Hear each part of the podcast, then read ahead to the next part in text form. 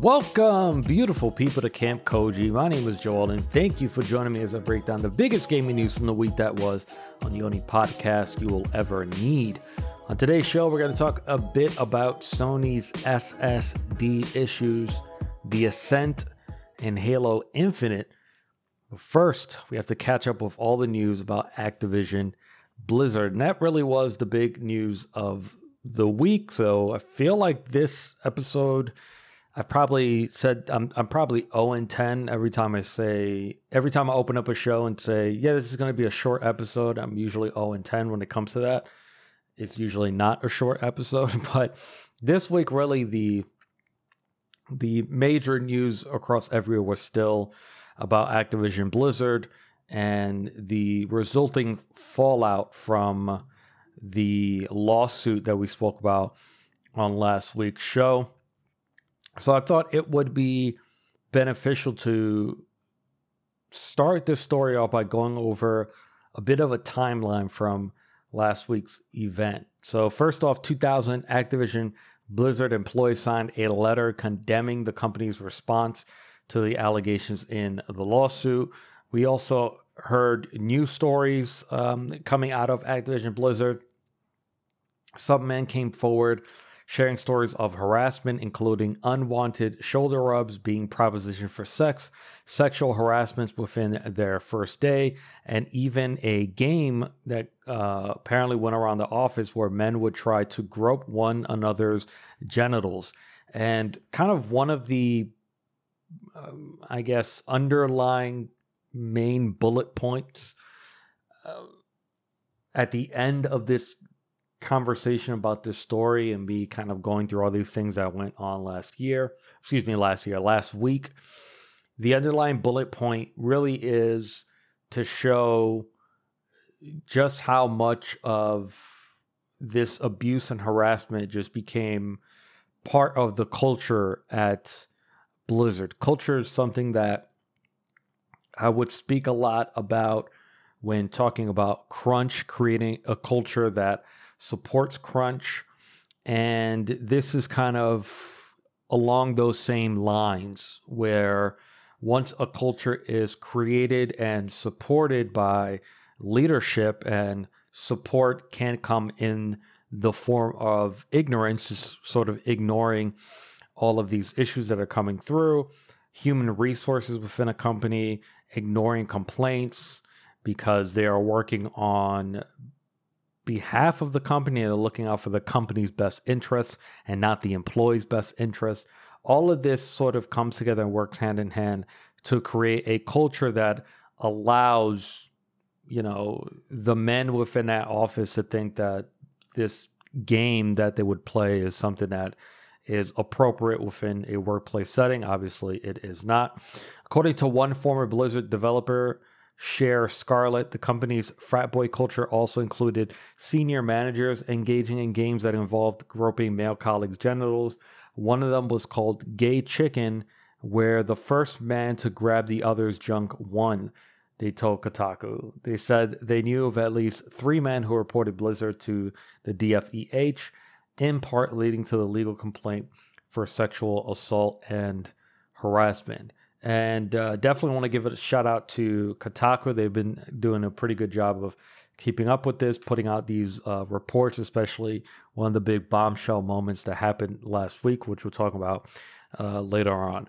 We then finally got a response from Bobby Kotick, who, uh, as we all know, is the head of Activision, who, aside from the typical PR spin, took the moment, in my opinion, to make himself look better amongst other executive responses, uh, because in his response, he said, quote, our initial responses to the issues we face together and to your concerns were quite frankly tone deaf. And within that uh, statement, he confirmed that Activision has hired the law firm WilmerHale to conduct a review of their policies. And I'll talk more about WilmerHale, excuse me, Wilmer Hare shoot, Wilmer Hale a little later in this story because um, you know it's definitely not. It, it sort of sounds like a good move. Like, oh, cool, you hired a law firm someone third party, someone from the outside looking in to conduct a review. But later on, you'll find out that this actually is worse than it is better. And a lot of the, he didn't really address many con- concerns. That sort of was the only point of action outside of ensuring that they were going to make several changes to their video games um, based upon some of the complaints that they heard from players. One of them being uh, Afrasiabi, who we heard was one of only two names that was mentioned in the DFEH lawsuit that was pointed out as a serial harasser. He apparently has a few characters in World of Warcraft that are na- named after him. It looks like that's part of the changes that Bobby Kotick was talking about. You know, just uh, sort of uh, BS, you know, theatrics is, is what I like to call it. You know, uh, same thing. I think I brought this up. Uh, I think I brought it up last week, which was you know changing the name of Uncle Ben and Aunt Jemima and making people sort of feel better, feel like there's a progress happening within the company when in reality they're really not uh, doing anything. Employee walkout organizers uh, from last week's walkout responded to Bobby Kotick's emailed statement by pointing out the fact that the response did not address any of their demands. The demands that they were walking out for are the end of forced arbitration for all employees, worker participation and oversight of hiring and promotion policies, the need for greater pay transparency to ensure equality, employee selection of a third party to audit HR and other company processes. And as far as we know, absolutely none of these demands have been met or addressed by the company. Now, one day before employees were set to walk out, Kotaku dropped an article detailing the Cosby suite mentioned in the lawsuit, along a photo depicting employees smiling while holding up a photo of Bill Cosby. Now, a lot of people are sort of immediately disgusted by the view of this photo, but there is a bit of reasonable doubt surrounding it. It was taken at BlizzCon 2013, a year before Bill Cosby's allegations really begun to spread through the public court. According to some employees, they have claimed that the suite was named after an ugly carpet that looked like a Cosby sweater. But honestly, it doesn't even matter if that was the undeniable truth. It just it's just a really really bad look for Blizzard. Do I totally believe it? You know, a lot of allegations that were levied against Bill Cosby really started, I think it was around 2004, 2005 but it didn't really reach the public lexicon, I guess, so to speak, until around 2014. And if some people eh, remember, that was when comedian Hannibal Buress had a a uh, act that he did at a club go viral. Someone filmed it, and it was basically him talking about Bill Cosby being able to get away with everything that he's been able to get away with, even though he was, um, you know, criticizing other black comedians and um, uh, black people in general in terms of like, I forgot what he said, something about pulling your pants up or something like that. And that went viral and that sort of restarted this conversation about Bill, who Bill Cosby actually was. So, like I said, there is a bit of reasonable doubt in terms of did these men really know what they were doing when they were holding up that photo? Do I totally believe that that suite was named after a what do you call it? A carpet? Absolutely not. No.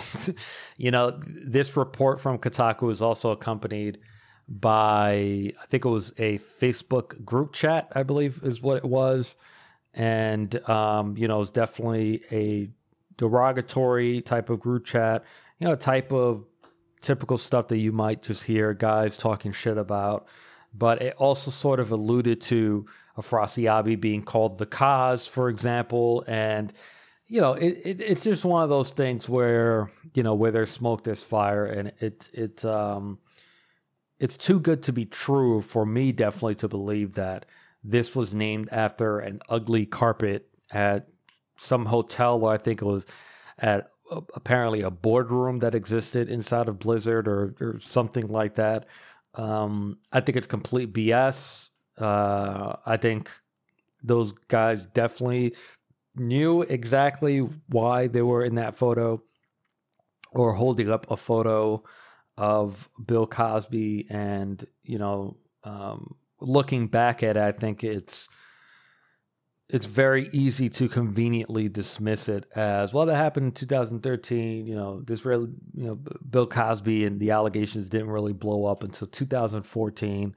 So um, it, it, like I said, no matter what, it it was just a really really bad look for Blizzard for that photo to find its way out, and then for Kotaku to put it out inside of um, an article. And then following that, there were just more stories that began to pour out, specifically about Blizzard more so than Activision. Waypoint reported that a cybersecurity company whose security researcher had once been harassed by Blizzard employees at a hacking conference charged a game developer a 50% misogyny tax when it sought a quote for security services. They also reported on a 2018 incident in which an Activision IT worker set up a camera in one of the Minnesota campus unisex bathrooms and recorded employees using the toilet. That worker, Tony Ray Nixon, was fired by Activision and ultimately pled guilty to an interference with privacy charge. So, this particular instance, in terms of someone installing a camera inside of a, of a bathroom, is obviously awful, it's disgusting. But it's all it, it's also one of those stories that because of everything else that surrounds it, it's hard to not connect that incident to everything else. In terms of this person, this Tony Ray Nixon, sort of maybe feeling emboldened by the culture that existed, that potentially existed inside of that that campus, and sort of felt once again just emboldened and felt um, like it was sort of more okay to do what he did, and maybe feel like even if he was caught, that he probably wouldn't get fired. Maybe it would get swept under the rug or something like that. It's hard to not imagine that those thoughts went through that guy's head when he um, went ahead and did what he did. If this was sort of an isolated incident, we would be maybe looking at it as okay, that's great. They definitely acted accordingly, not only just firing this person, but um, allowing the the um, the state to charge him with uh, the crime that he should have been charged with. But this sort of piece of news surrounded by everything else once again just makes it everything just look a lot worse and there really is no silver lining to it. IGN then published another report with stories from several former and current employees. Um, one employee claiming that WoW, meaning World of Warcraft, makes money, so the people at the top of WoW are untouchable, which means they get away with lots of shit. Also, if you were there a long time, which most of the WoW team leadership was, you were quote unquote in the family and pretty much untouchable, which is the breeding ground for behavior like this. So, once again, just talking about a culture that um, Activision and Blizzard both of these companies allowed to fester, I guess, for lack of a better term. It's not one that maybe they themselves created, but it was one that they themselves cultivated because if you don't if you don't nip harassment and abuse kind of in the bud before you allow it to grow, all it does is embolden the rest of your employees to do the same. Um, and then especially if you have leadership taking part in it and or leadership not um, you know firing and getting rid of people that are the root of that problem such as alex afrasiabi until the point that you realize that the problem has become too large for you to sweep under the rug it's become very very noticeable. And then it's it it really truly becomes it's either you know the company or it's you. And it should always be the company and the employees but you know when you are part of a leadership group that once again makes this choice to pr- protect harassers and protect abusers then at that point all you're doing is emboldening the rest of you're, you're doing a few things. Number one is you're emboldening the rest of your male employees to um, partake and brush off a lot of these things, and then you are almost not what's what's the term that I am looking for. You're basically getting your female employees used to this type of culture to the point where I wouldn't be surprised new female employees going into the company being told by other females, you know, these are the rules, these are the guys that you should probably try to avoid, and probably being told about the abuse and harassment that goes on there and the fact that human resources really does nothing and going to it can only lead to potential retaliation. A source who has since departed Blizzard talked about how the room designated for breastfeeding didn't have locks. Apparently, men would quote would uh, quote men will walk into the breastfeeding room. There was no way to lock the door. They would just stare, and I would have to scream at them to leave. IGN understands that breastfeeding rooms have since been updated with locks added to doors. I mean, just beyond disgusting and horrendous. I mean, this like this that's something that's completely indefensible. But once again, it goes back to what I was saying, which is the main issue that seems to have been happening at Activision Blizzard is cultivating this type of, of, of culture, uh, uh, allowing this environment to continue to to uh, grow and and you know leadership continuing to normalize it to the point where a man would feel comfortable doing that. You know, like you have to understand that that meant that there was a guy on the other side of that door that walked in there and felt once again emboldened and felt encouraged to be able to walk in that room at any point in time and then be able to just stare at these women that were breastfeeding and probably felt really comfortable that they would not get in trouble for something like that, maybe laugh and make a joke out of it. Obviously, that person should be held responsible, but then at the same time, the company must be held responsible because that's not normal behavior. That's not something where if we're talking about a normal, regular work environment, which a lot of these companies do have these types of services for their female employees, having rooms dedicated to breastfeeding and pumping. In, in a normal workplace, you know, you wouldn't have men that would normally feel that confident that they can walk into that room and have their jobs at the end of the week, you know. Now, before this week, many seemed to feel that while Blizzard had its share of problems, the type of abuse detailed in the DFEH complaint would never happen on their teams. One woman talked about having to patiently sit and educate men about the issues at Activision Blizzard. Quote, let me tell you, it's a conversation we're always having. I feel like because a lot of men are very protected. I don't mean they are protected by the company, but they just don't see it. It's very sad, but it was something I expected. This is all a surprise to them because they just don't know. And that's really just another perfect example of how people can fall so deep within the culture of a company that every action and inaction just seems normal. And sometimes it's not really until you stop and reflect and you look back at your time within a company and you really stop to to think about these moment to moment once again action and inactions and really start to realize holy shit this is this is awful this is really bad. And that's not, once again, that's not in defense of those men that stood by and decided not to speak up and um, do more with A, their privilege, and B, their possible power and influence within the company. It's more about, you know, it's just like the bad getting so much worse. Uh, when a company just allows these things to grow and grow and instead of stepping up and letting people go immediately when one of these issues are raised. A woman formerly in one of Blizzard's hourly service roles talked about the agonizing process of trying to get time off approved by her manager in order to go to the doctor when an ultrasound raised the possibility of serious medical complications for her unborn t- child. And um, once again, just another corroboration based upon what we heard from the DFEH uh, lawsuit. An Activision Blizzard spokesperson said that Blizzard does not deny time off for pregnant women to see a doctor. So once again, just a PR response. That was a response given to, I believe it was IGN.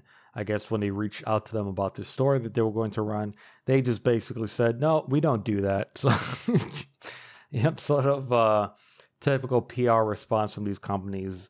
Usually, it's, "Yeah, we don't do that." I don't know what you heard that. While Activision Blizzard reportedly did did make some changes, one source described the process as just putting lipstick on it. Company wide inclusive bias training was completed once at Activision, source to IGN, but money wasn't invested to make it sustainable. Over the weekend, EVP of Corporate Affairs Frances Townsend would tweet out an article titled The Problem with Whistleblowing and begin to block anyone who objected to it, even employees and colleagues. This was another major story last week, especially since Frances Townsend was the woman who initiated, uh, excuse me, who initially said that the DFEH lawsuit was meritless and basically, kind of in so many words, saying it was complete bullshit. And then she kept talking about how her experience as a female within the leadership group at Activision has been great. She hasn't been harassed. So apparently that means that no other woman has ever been harassed in the history of Activision Blizzard.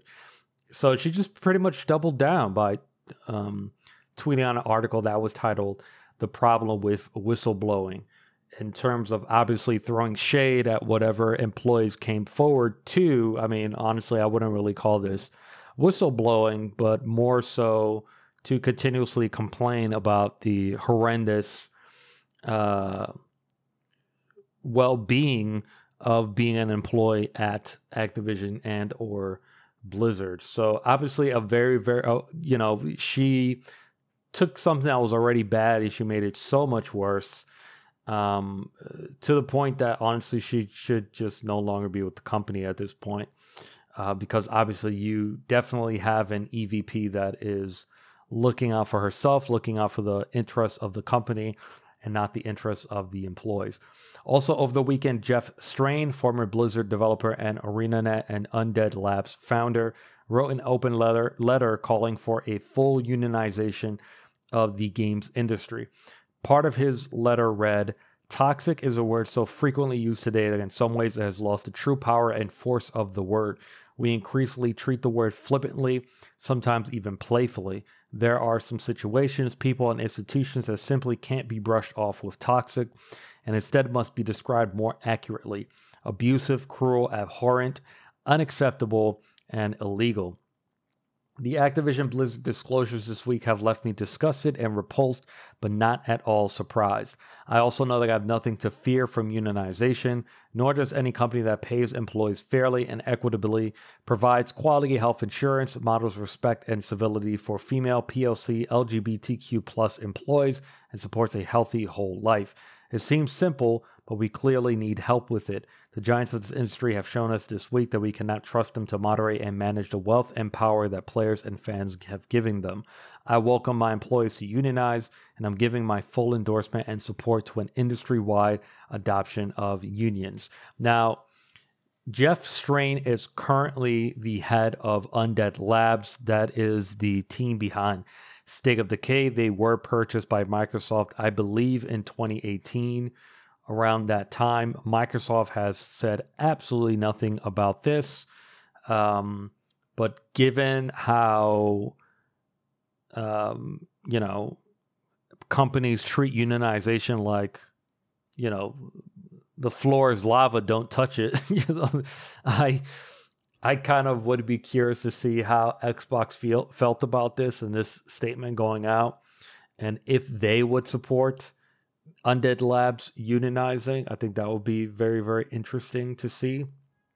Since that company is technically a subsidiary of uh, Xbox Game Studios.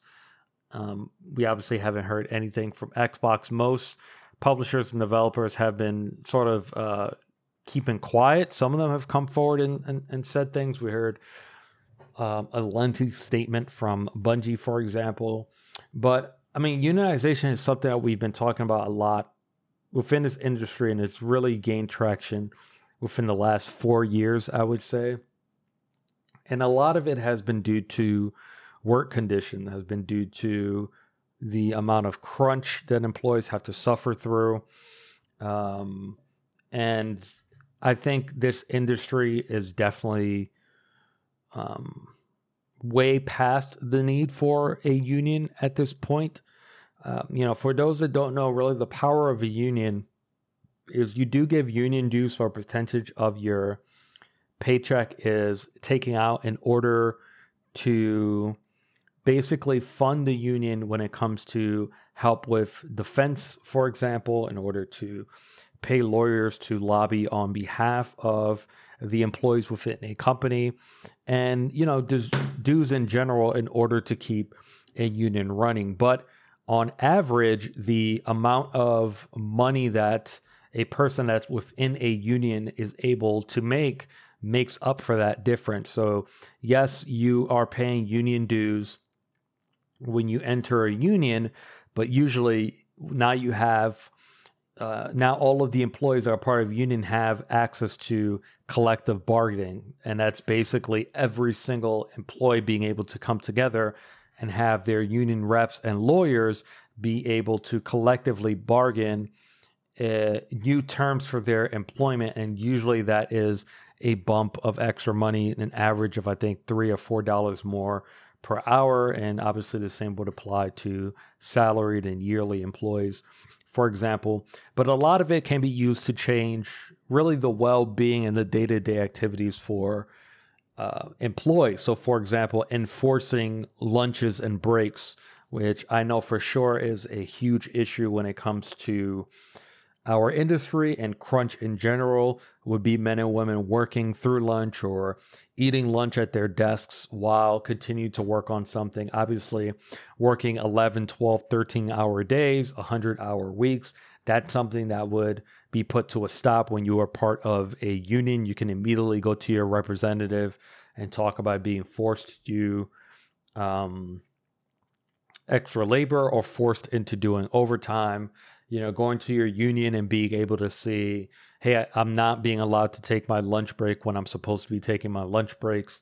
You know, you basically now have someone in your corner to hold a company accountable to the promises that they have made to you as an employee. And that's really the power of collective bargaining. And now we're talking about unionization for another reason, but equally just as important. And that is to protect the well being of employees from things like harassment and abuse, for example, because not only are you going to human resources, now you can collectively go to your union and and you know say these complaints were brought to human resources and nothing is happening or I've experienced retaliation. It's basically like having someone in your corner. And employers do not want unions because of the fact that they can now collectively bargain they have a little bit more power when it comes to work strikes. Um, you know, the worst thing, I guess, the enemy of any powerful entity in the world, whether it's a country, a business, is organization. Is, you know, once people begin to realize the power that they have in numbers. And that's really what a union sort of represents is really power in numbers. And that's something that companies will pay you know, given a limited budget to, to a dedicated team of lawyers to work to prevent Amazon is notorious for it in order to, you know, lobby their employees and, you know, tell their employees that bad things will happen if they enter into a union, for example. Um, so it, it, it's a it's a huge deal. Do I think Activision is all of a sudden going to allow their teams to unionize? Hell no, definitely not going to happen. But here's to hoping that, you know, as these stories come out, as we hear these um, calls to unionize more and more, hopefully it's something that can happen to our industry and can happen industry wide.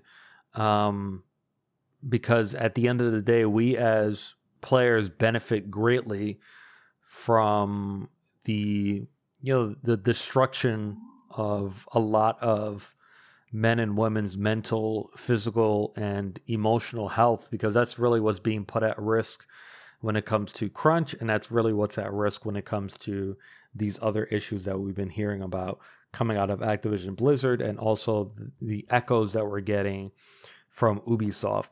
Now, Wilmer Hale, let's get back to that company. Activision Blizzard is retaining the services of Wilmer Hale. And the reason why I want to bring that up again for when I mentioned it earlier in the show is that Wilmer Hale is a law firm that has previously been used by Amazon to prevent unionization. So Bobby Kotick specifically mentioned Wilmer Hale and an email that he provided to his employees saying, Hey, if you have any issues, just send them to this email to Wilmer Hale. And that's probably the absolute worst thing that you can do as an employer. Who knows what they'll have you sign, some sort of NDA to keep quiet at that point.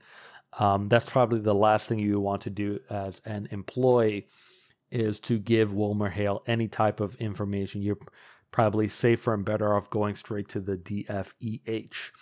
And as of this morning of recording this episode, uh, so this just happened a few hours ago, J. Allen Brack stepped down from Blizzard. Jen Oneal and Mike Ibarra will serve as co-leaders. Now, J. Allen basically has become the fall guy, you know, and um, that's basically what this is. This wasn't a decision that came straight from J. Allen Brack. It's not like he stepped forward and took responsibility and said, you know, I've become a distraction. I think this company would be better without me. No, you know, uh, I'm going to tell you exactly what happened without being told exactly what happened because Activision Blizzard is definitely not going to tell us the play by play of how this went down. But I can tell you right now, J. Allen Brack was approached by Bobby Kotick and the rest of Activision's um, leaders and basically was told, um, You are now the scapegoat. Uh, we are asking that you leave. Here's a severance package uh, bye bye. And that's pretty much it. Their official wording was that J. Allen Brack has left to pursue other opportunities. Uh, that is PR bullshit. He was obviously forced out, especially since his name was mentioned specifically in the DFEH lawsuit. I guarantee you, if his name was not brought up in that lawsuit, J. Allen Brack would still have a job. But he's basically the fall guy. He's the person who is being the fingers being pointed at. Actually, later this afternoon, Activision Blizzard is having their investor call, which they will be going over their numbers within the last quarter and obviously addressing a lot of these allegations. I think they're going to go on the defense. I think Bobby Kotick will um, also throw Blizzard under the bus. I think he will turn, um, maybe even potentially uh, throw J. Allen Brack under the bus by claiming that they're taking control of the, the situation with these leadership changes in order to prevent uh, this issue from happening ever again. Uh, it's obviously going to be bullshit. Uh, Bobby Kotick. Bobby Kotick will definitely not be stepping down. I don't think that will happen.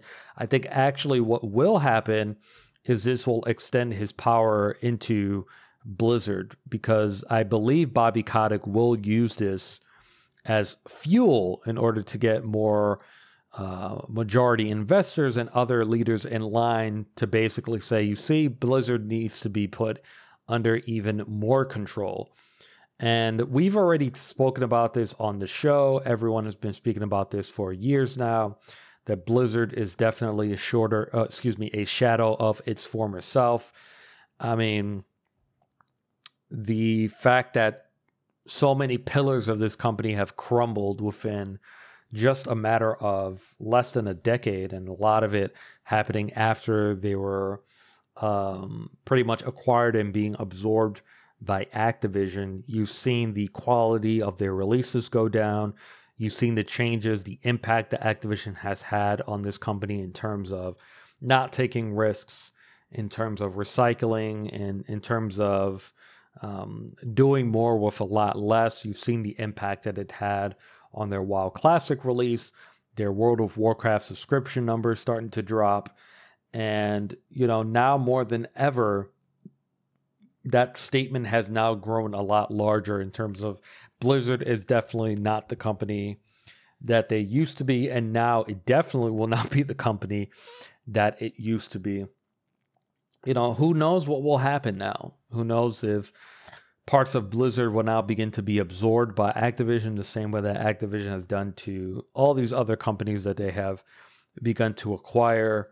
Um, you know, it's it's anyone's guess in terms of what's going to happen. Who knows if Blizzard gets turned into a small development team instead of being a publishing arm and, you know, the next Overwatch 2 is published by Activision. You know, who who who knows exactly what will happen, but that's sort of the writing on the wall right now. I personally also would not be surprised if later on in today's call, Bobby Kotick announces that Frances Townsend has also been asked to step down. Um, that has not been announced as of yet, but I think that would it's, it's sort of like this positive little thing that you say for your investor call to make your investors feel like you're doing something. Uh, maybe make your employees feel like you're doing something. Um, yeah, this this is um, you know there's so many moving pieces, and um, you know part of me can't ignore you know if this was Bobby Kotick playing chess. And who knows? You know this DFEH investigation has been going on for two years. Who knows if this was Bobby Kotick saying, "Yeah, let's let's let them do their investigation. Let's let all this garbage go out there, and I can use it as um, the catalyst for me to continue." absorbing and taking over kind of what's left of Blizzard. You know, obviously, maybe that's what's happening right now. But uh, yeah, like I said, J. Allen Brack is basically the scapegoat. He's basically the fall guy, and I'm pretty confident if his name was not in that lawsuit, he would still be the uh the president of Blizzard. I mean, look, it's definitely a positive that a female is now at the head of of Blizzard, even if it is just as a co leader. You know, I guess that's sort of a glimmer of hope, but you know, these issues and the number of issues that we've been hearing out of Activision Blizzard, this is like a top to bottom. I mean, you're talking about an infestation at this point. Uh, and it's it's pretty obvious that the human resources department can no longer be trusted. Um, you know, that's really where a house needs to be cleaned out, if if any house needs to be cleaned out, it should be um, human resources. But you know, you also see echoes of what happened at Ubisoft. The same thing happened. There were like these scapegoats. There were all these firings, and you know, according to employees of at Ubisoft, not really much has changed. And um, you know, kind of the only thing that feels like would be a guarantee at this point would be unionization, and it shows just how much of a threat it could become to any company if you do not take control of uh, your human resource department and take control of employees from the very beginning and you know once again choose your employees over your leaders and say no i can't let this one guy take down my entire company because he can't keep his hands to himself and it looks like that's what happened at Blizzard was, uh, especially in the case of Afrasiabi, maybe J. Allen Brack looked at this guy like, oh man, this is my best friend. I can't let this guy go down. And, um, you know, he allowed it to happen and it cost him his position at, uh, at Blizzard. But look, we'll have to wait and see. Do I expect major sweeping changes during today's investors call? No. Do I expect Activision Blizzard to take some small steps and hope that you know the news cycle washes over this issue, yeah, I, I do think that that's really what's going to happen. Is up to gamers and their employees to ensure that um, this story is really not forgotten. That they're not able to just simply move on.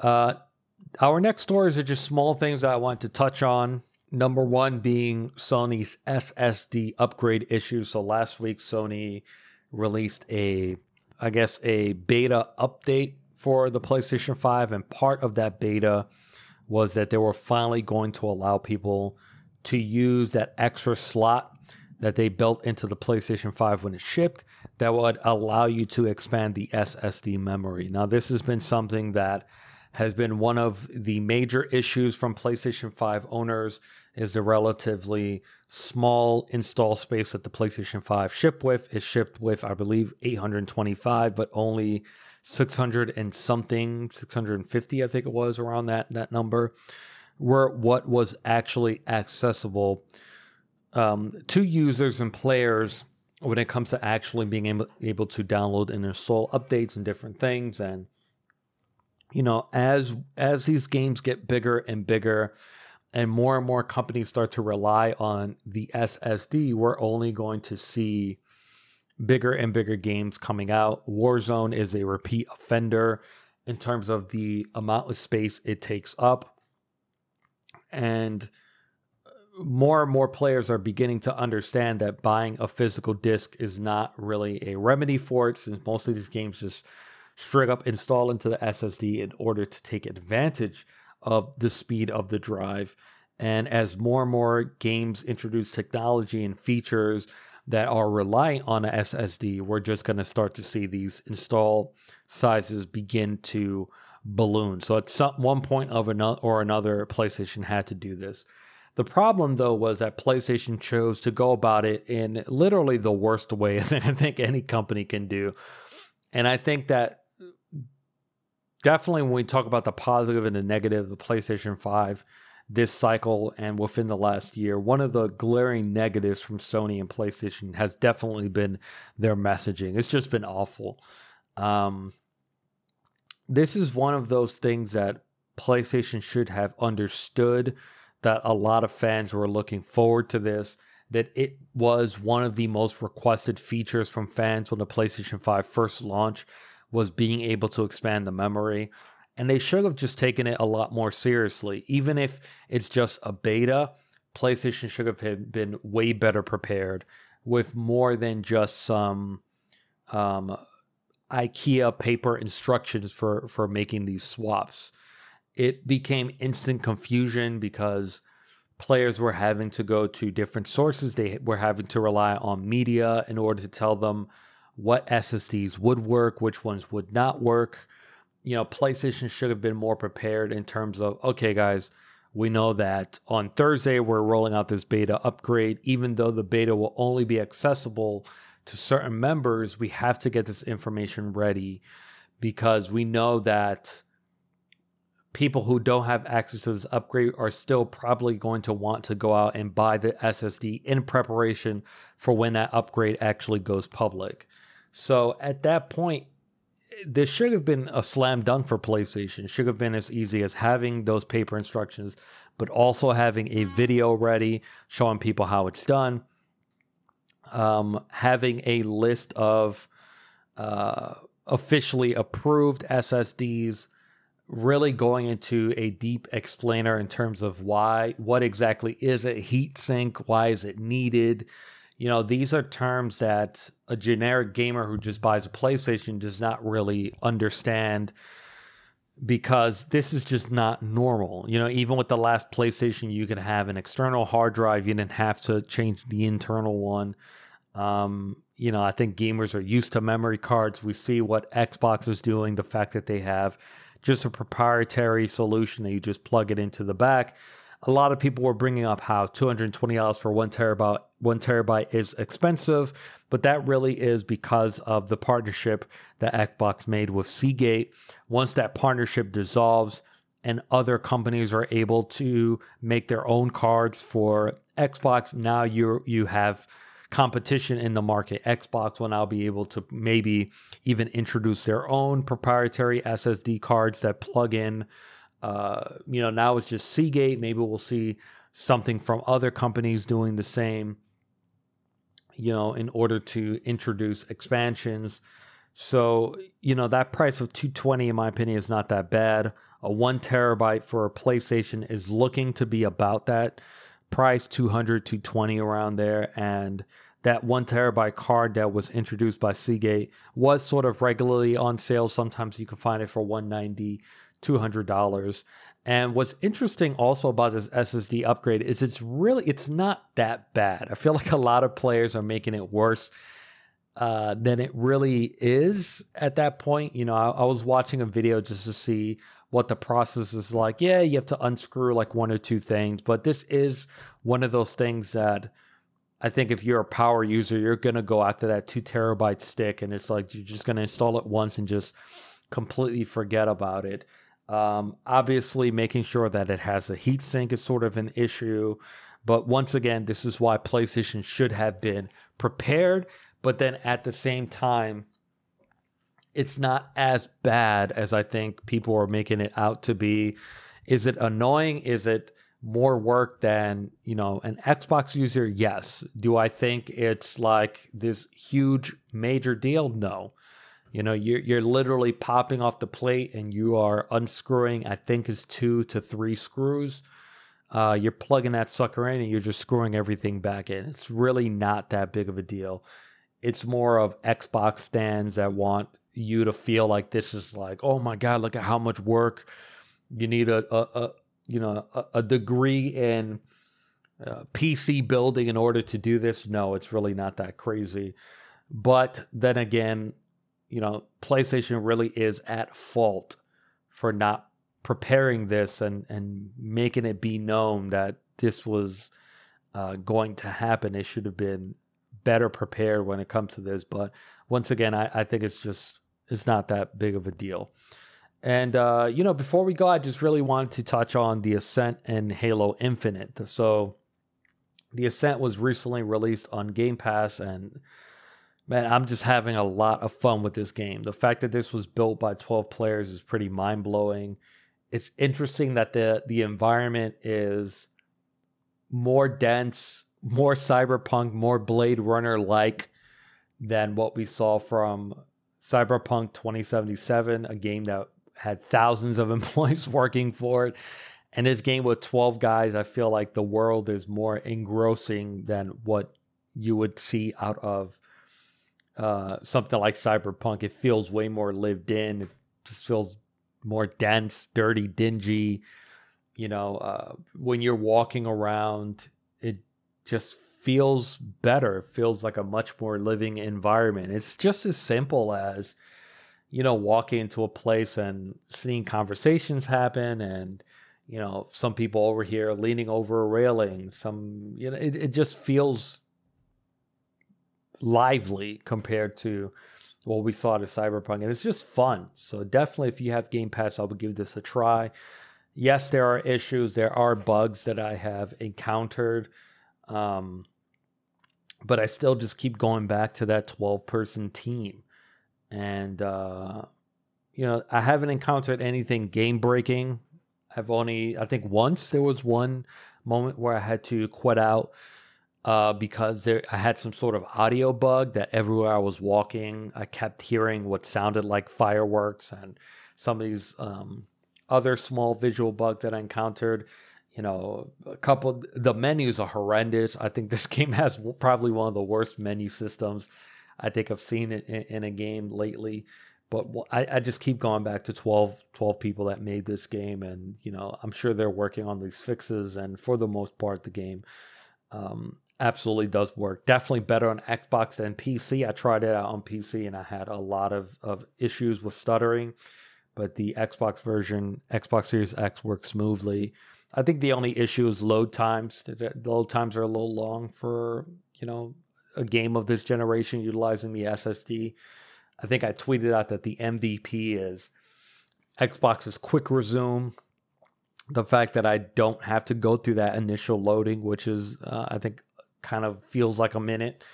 Um, I know it's a first world problem, but uh, it's not really indicative of what my expectation would be from a game in this generation. But definitely, if you have Xbox or you have Game Pass, please check this game out. It's just a lot of fun.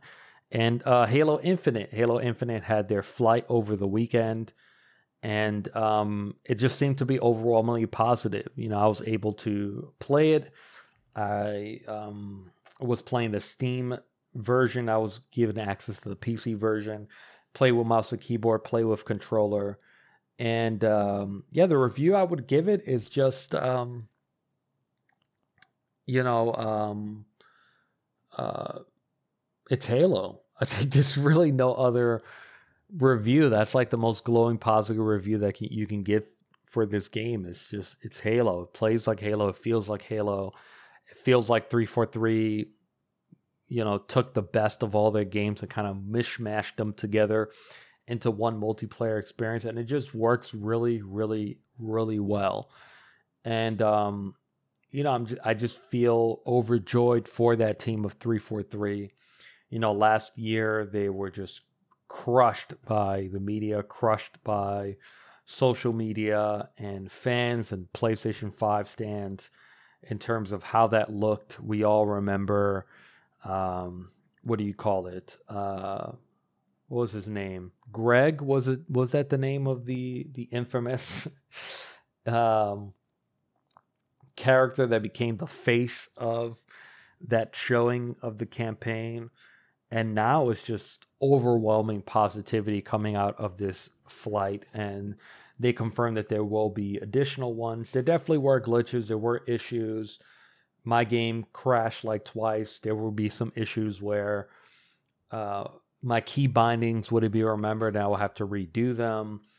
Uh, I had some audio issues from time to time, server issues. Like sometimes you, it looked like you were about to go into a match, but then you were kicked back to the menu. But nothing major. It's, it's definitely obvious that the game is still not fully optimized just yet. But you know, this game is still months away. We're talking about this game coming out in November, and the build that we played now in July going to August, they did confirm was a build from around May June and I think it's pretty stable for something that um, is from May June and is still months away.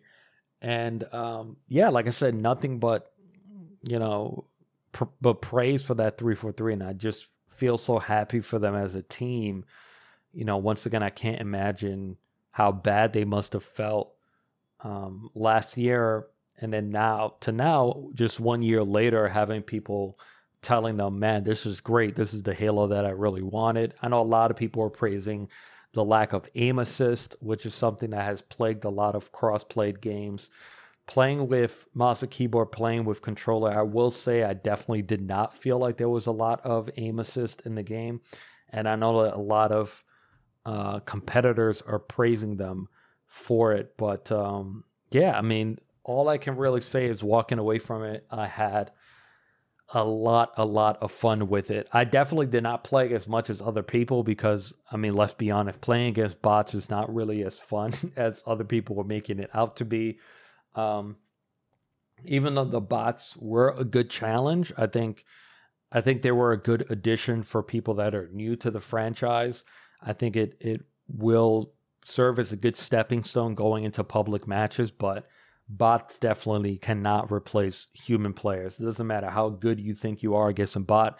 I guarantee you will get smacked up if you go into public uh, a public playlist, which they were they did allow for an hour. Unfortunately, I didn't have time much time to play. I only played two matches. I went one and one. Um, but yeah, it's just it's just fun. That's really the the best way I can I can say it. Really brought me back to my days of playing Halo 2 and Halo 3. And like I said, it just felt really, really good. So definitely the utmost praise. I'm so happy for that team at 343. And it reminded me once again if this game's campaign is not ready, they have to release the multiplayer mode this November. And I'm hoping that these tests allow for that and it allows for Microsoft and Xbox to, if they have to make that decision to say, okay, it's okay to split up these two. This week's high releases, we have August 3rd, Apex Legends Season 10 starts today. And August 5th, we have the Falconeer, PS4, PS5, and Switch.